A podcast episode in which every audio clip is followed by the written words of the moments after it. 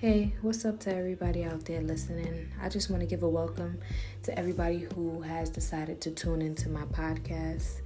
Um, this podcast is really going to be about life embarrassments and harsh times that we thought we went through alone, but also have a lot in common. Did you ever find yourself wondering, like, am I the only one this is happening to, or that this has happened to?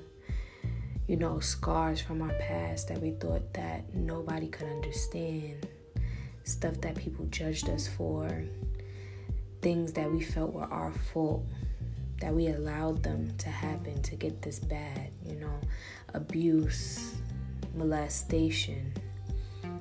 If you feel like you can relate, tune in.